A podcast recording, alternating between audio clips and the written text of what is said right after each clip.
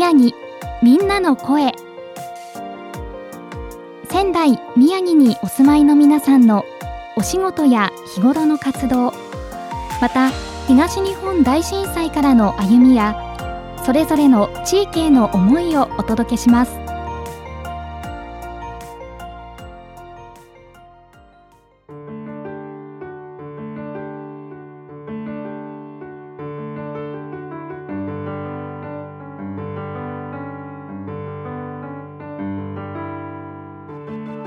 仙台宮城みんなの声。今回お話をお伺いいたしますのは東北大学理学部3年中尾太一さんです。中尾さん今回はよろしくお願いします。よろしくお願いいたします。まずはじめに東北大学の理学部に所属されていらっしゃるということなんですが、はい、理学部で普段どういったことを学ばれているかまずそちらから簡単にご紹介いただけますか？あはい、えー、私がいるのは、えー、理学部の、えー、知見環境科学科というところで、はい。えーとまあ、ちょっと難しいあの学科名なんですけど、はいはい、あのですね例えばあの私はえー、っと今あの人文地理という分野を勉強していまして人文地理。はい、まああの簡単に言うとあの高校の社会科の地理みたいなそんな感じのことをやってます。なのであの都市がどうだとか農村がどうだとかなんか人口がどうだとか、うん、なんかそういった感じのことをえー、っとまあ、パソコンの分析とかあのまあフィールドワークとかを通してあの研究しているみたいなそういった感じになりますね。ちょっと、はい、つかみづらい分野なんですけど。なるほど。街と人みたいな感じですか？そうですそうです。そんな感じですね。へえ何かそういうのを学んできている上でなんかこういったこと面白いなって感じることとかってあったりしますか？えーとやっぱりあの近年のあのコンピューターの発達は著しいものがあって、うん、あの大量のデータをあのもうそれこそ自分が持ってるようなコンピューターでも処理できる、うん、例えばあの仙台中の人の携帯電話の移動データをあの処理するみたいなのをまああのまあちょっと持ってるパソコンでは難しいかもしれないんですけど、うん、パソコン室にあるような学校の、そういったパソコンでもうあのいろいろ処理できて研究できるみたいなこともありますね確か。それはあれですか人の動き？人流が見れるってことですか、はい、そうですね。そんな感じの文脈だったと思います。はい。面白いですね、まあ、私はちょっとやってないんで、うん、あんまり詳しくないのでちょっと間違ってるかもしれないんですけどなるほど、まあ、そういった研究をやってらっしゃる人もいたような気がします。ちなみにそちらの学科は何人ぐらいの生徒さんがいらっしゃいます？えー、っと一学年大体25人ぐらいでまあでもみんなの地理をやってるわけじゃなくてあそうなんですか、はいまあ、いろんなことができて例えばあのサンゴ礁みたいなこともやってる人いたり、うん、あとあなんか地層地質みたいな人もいいわゆる地学って感じの人もいますし、はいはい。はい、じゃあ一つにこう地理と言ってもという感じですかね。そというそうですね。というかあの地理もあるしなんか地学系バリバリ地学系みたいなのもあるみたいな感じの学科になります。じゃあ意外とこう幅幅広い分野を学べるような学部学科になってるってことなんですか、ね、はい、なのでちょっと喋ってるとキリがないんで、うん、まあ、ホームページを見てご覧になってくださいみたいな。一番間違いないかなとそうです。かね。はい、はい、ありがとうございます。地形とかもやれるんではい、うん。まあ、そんな中尾さんですけれども、はい、まあ、今年で東日本大震災がもう発災してから12年が経ちましたけれども、はい、12年前と言いますと、はい、えー、当時中尾さんどちらにいらっしゃいましたか？えー、と私はあの福岡県の筑後市というところにおりました。えー、と私はそこ出身で、もともと出身で、はい、もともと出身で、はい、えっ、と東北大学に来る前はずっとそこに住んでいました。じゃあ当日もその筑後市で小学生でしたかね、はい、小学校の3年生とか4年生とかそんな感じだったと思います、はい。まあ、九州の方ですと揺れとかまあなかったかとは思うんですけれども、はい、この震災自体はどのようにしてこう知ることができました？感じることできましたかね？えー、っとまず最初に震災というものをなんか、えー、っと実感したっていうのは、えー、っと学校が終わってあの職員室の前をなんかちらっと通ると、なんか中覗くと先生たちがそのテレビの前にずっと立って見てて群がってて、はい、でそういったのを見るとあそういったのを見てまだ震災なんて知らなかったんで、うんうん、何があったんだろうみたいな、うん、何かがあったんじゃないかと。そうですね、うんうん、何かあったのかなみたいな風に思って家に帰って、うん、なんかテレビつけてみると、うん、あ大地震だみたいな本当にそういうレベルでした。はい。九州の方でも番組というか、はい、まあ、テレビのプログラムもそういったこと一色な感じだったんですか、はい。はい、もう全全局、まあ、当たり前ですけど全局震災のことを流してましたね数日間。まあ、その普段のあのテレビ番組がこう特別番組に変わってというところはあったかなと思うんですけれども、はい、あの生活においては何か変化を感じるところとかっていうのは特別あったりしましたか？それがあのですね東北の方からするとちょっと信じられないかもしれないんですけど、はい、あのなんか特別あの大変なことというかなんかこうあの苦しいことみたいなのがあまりなかったですね正直。なんかこういう言い方をするのもちょっとあれなんですけど。まあ、じゃああのしばらくはそのテレビ番組が特別なものに変わっていって、はい、まあ、ちょっとその部分がこう日常とは少し違ったかなというようなところですかね。はい、はい。まあ、そこからのあの中尾さんの12年といいますと、はい、まあ、まさに学生生活のその12年だったかなと思いますけれども、あのまあ、学生生活といいますとあの部活動なんかもあると思いますけれども、例えば中学時代とかっていうのは中尾さんはどういった部活されてらっしゃいましたか？中学時代は英語部という、まあ、学学校によっては ESS という名前で呼んでるところもあるらしいんですけど、まあ、そういったのに入ってました、はい、英語部っていうとあんまりこう、イメージがこう湧かないんですけども、はい、活動としてはどんなことされてきましたか？あそうですね。うちの英語部はなんかこうあれですねあの学校の文化祭みたいな行事に向けてなんかあの発表資料を作ったりとか、あるいはあのあれですね。あの一番大きかったのがあの地元の高校かなんかで、えーと、英語の弁論大会みたいなのをやってたんですよね、まあ、暗唱大会というか、それに向けてあのなんか英語のあの文章を暗唱したりしてました。はいそうですか。もともと英語自体がすごくお好きっていう感じで変えられたんですか？あ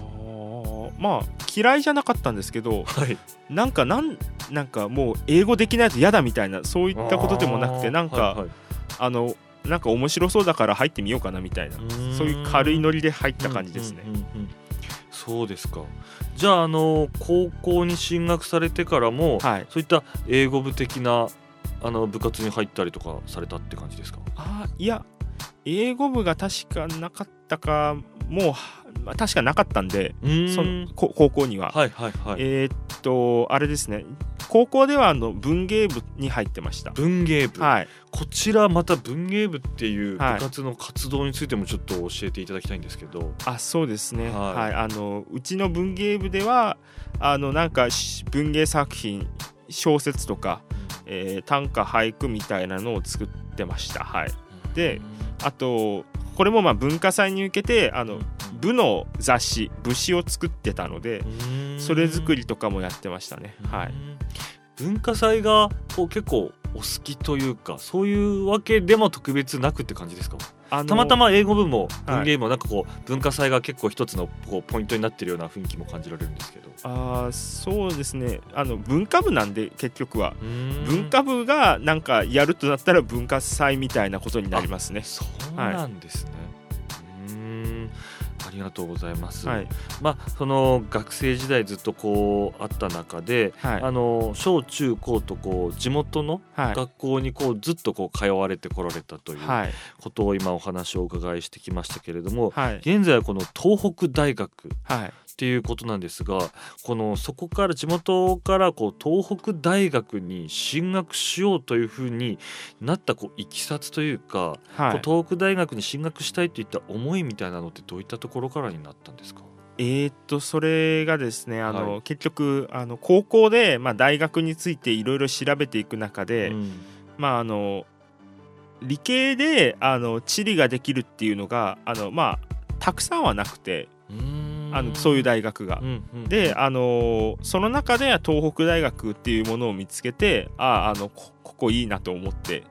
なんかまあ大学で理系だけど地理もできるっていう言い方が正しいのかな、まああのそういった感じであの東北大学を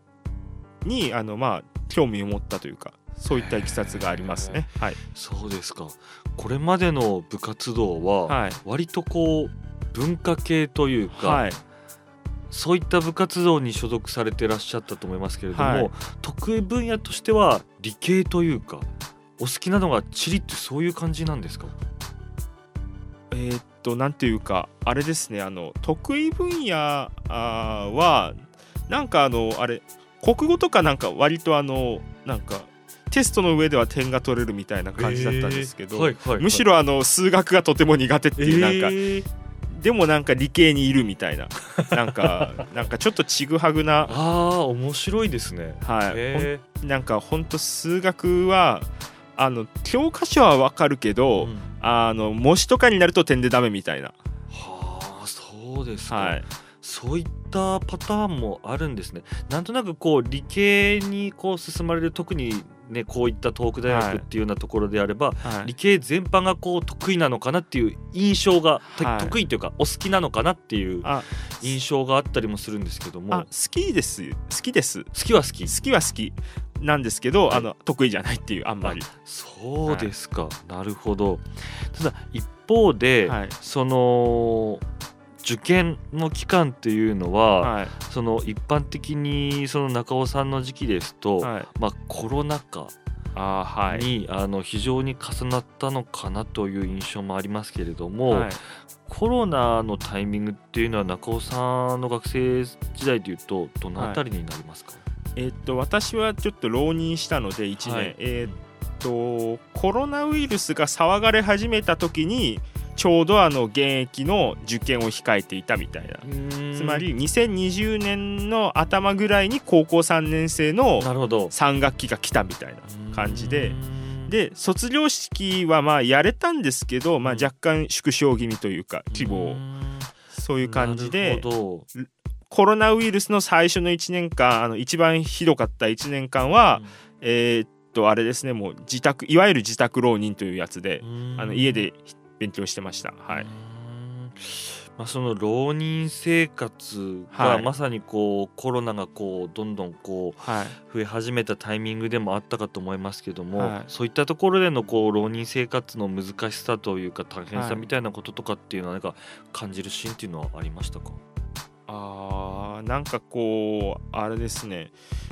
まあ、正直なことを言うとあのずっと家にいたのでもう、うんうんうん、あのなんか人と会う機会もほとんどなく、あなんか外に出るとしてもなんかせいぜい買い物ぐらいのもので、その近所のスーパーに行って買い物するぐらいな話だったので、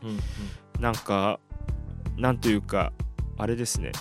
コロナウイルスでどうこうみたいなのはあんまりななくて正直。なるほどなるほど。それよりはなんかこうああ来年も落ちたらどうしようっていうことがずっと頭の中にあってまあ旗から見るとのんきな気もしますけどいやいやいやいやいや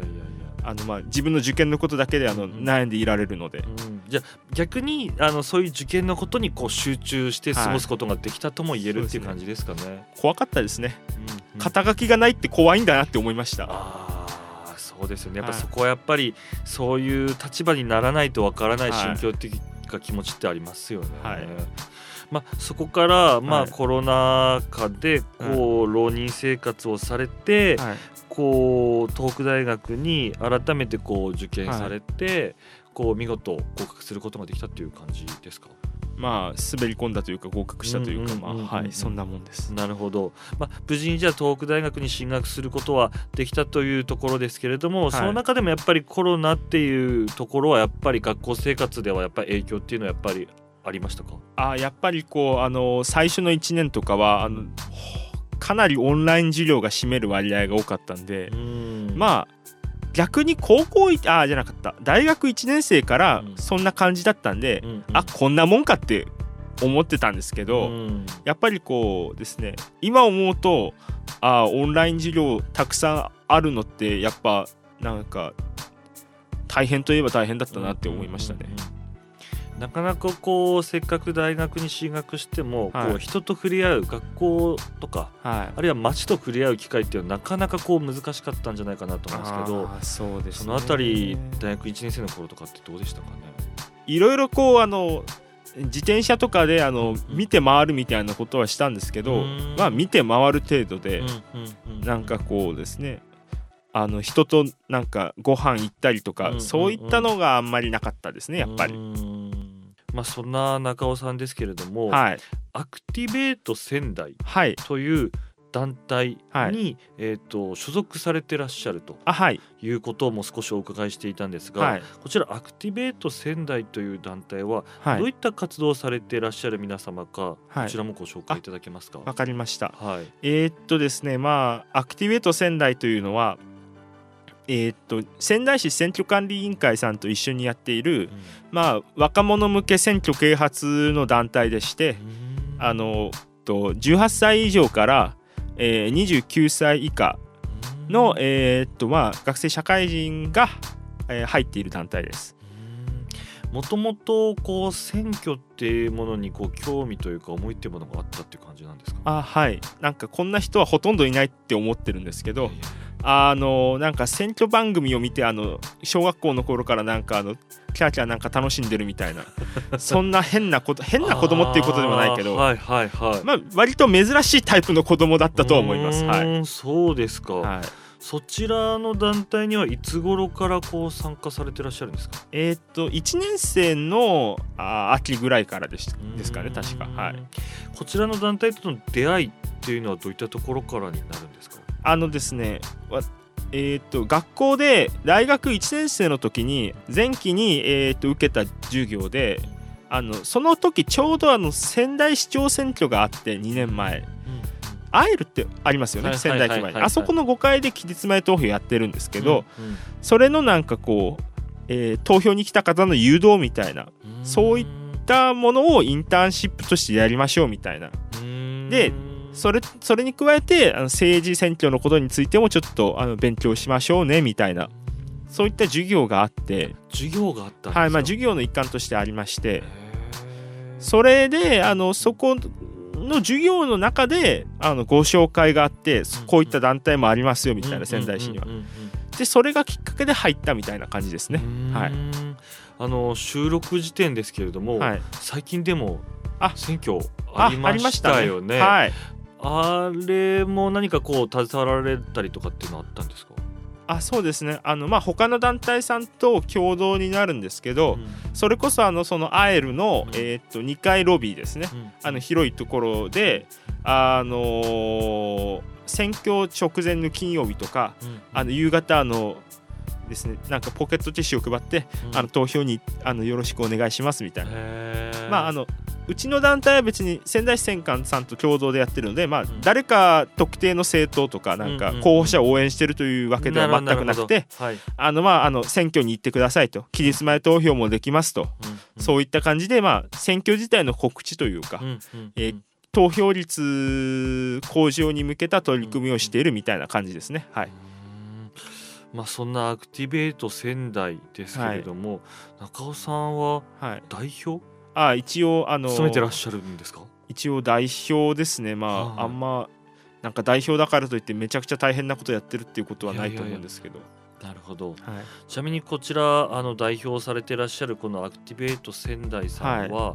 い、えっ、と何人ぐらいこう参加されてらっしゃるような団体になるんですか？えっと、そうですね、まあ、年度とかであ、まあ、入れ替わりとかもあるんですけど、はい、今、大体、えー、10人前後で活動してます。はい、なるほど。ちなみにその先ほど説明があったんですけどその年齢の基準を満たしていれば、どなたでも参加できるっていうような形になるんですか？あそうですね、あのー、まあ、あの一応仙台市内に居住住んでいらっしゃるか、えー、っと通勤通学している方で、まああのえー、っと公平中立にあの、まあ、活動できる。そうですね。団体のメンバーとしては公平中立に活動できて、まあ、各種ミーティングなどにまあ積極的に参加していただきたいというそういった方を対象にしています。はい、なるほど、まあ、でもあのあれ。まあ、融通とかは聞かせることはできますので、まあ、あのお忙しい方でも、あのいや時間のある時に参加するという形でも全然歓迎しています。はい。掛け持ちもできます。はい。そうですか。ちなみにいつでもあの加入というか加わることができるっていう感じですか？あはい、あの仙台市あそうですねあの検索ウェブ検索していただければアクティベート仙台って、うんうんうん、アクティベートはまあカタカあのまあカタカナでも多分出ると思うんですけど、はいはい、一応あの団体名としてはあのアルファベットであのアクティベート仙台みたいな感じで検索していただけると、あのそういう仙台市のホームページから、あのに情報が載っておりますので、あのそこからまあ参加申し込みとかの方法も確か書いてあったと思いますので、はい、あの12年生がちょっと少ないのでというか1年大学1年生が今年いないのでちょっと。あそうです2年生も少ないので、うんうん、あのぜひあのこの放送を気になった方は、まああのご自身もそうですしあのあれお知り合いの方とかにも、うんうん、あのぜひ広めていただけたらなと思います。そうですね。はい、あのメールであの確かあの参加申し込み可能ですので、うんうんうん、あのぜひあのあれあの皆さん歓迎してあの条件を、ま、あ条件を満たしている方でしたら歓迎しますので、うん、あのぜひあの参加していただきたいなという宣伝ですね。はいありがとうございます。改めてになりますけれども、はい、あの中尾さんは、はい、あのこれまで東北大進学まではずっとこう地元の筑後市にあのお住まいだったということなんですが、はい、こう仙台に今現在来られて、はい、中尾さんからご覧になったこの仙台の魅力といいますか、はい、こういったところ好きだなっていうふうに感じるところなんかあればぜひそちらも教えていただけますか？そうですね、あの一つはあの街がコンパクトにまとまっていて、うん、あの何でもあるっていうところで、うん、えーと、やっぱりこう仙台駅前に行けばあのあれ買い物できるし、うん、あのですね大学もまああのちょっと山は登るんですけど、うん、あの例えばあの青葉山にあったり川内にあったりみたいな割とまあめちゃくちゃ遠くないし、まあ、地下鉄ができたのであの行けるしえー、っとそうですねあの公園に行きたいと思ったら江東台とか大野原とかあの西公園とか、あのそういった風にあの広い公園が街中にあってでは広瀬川も綺麗だしみたいな感じでですね。コンパクトに何でも大体やってあの街中に緑が多いところ自然が多いところっていうのはあの非常に仙台の魅力なところですね。はい、はい、ありがとうございます。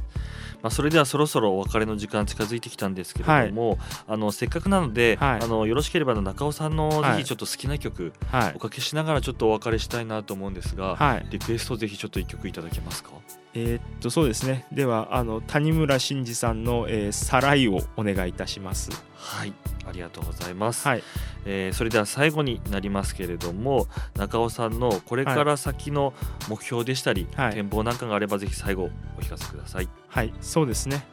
あのー、やっぱりあの今やっているあの学校の私の勉強とかをえー、っとまあ自分はあの地理について勉強してるんですけどその勉強を生かしてあの世のため人のためになるような仕事を将来できたらなというふうに思ってます。あとやっぱりあの一応選挙に選挙啓発に関わる団体をやっているのであの選挙にあの皆さんがあのこれまで以上に関心を持ってもらえるようなあの社会になったら嬉しいです。そうですねそういった社会になるようにあのもっと何ですかね政治の話をあの気軽にできるようなそういった社会にななるようにあの微力ながらの力を尽くしたいと思います。はい、はいありがとうございます。ありがとうございます。はい、えー、今回は東北大学理学部3年の中尾太一さんにお話をお伺いしました。はい、中尾さんありがとうございました。こちらこそありがとうございました。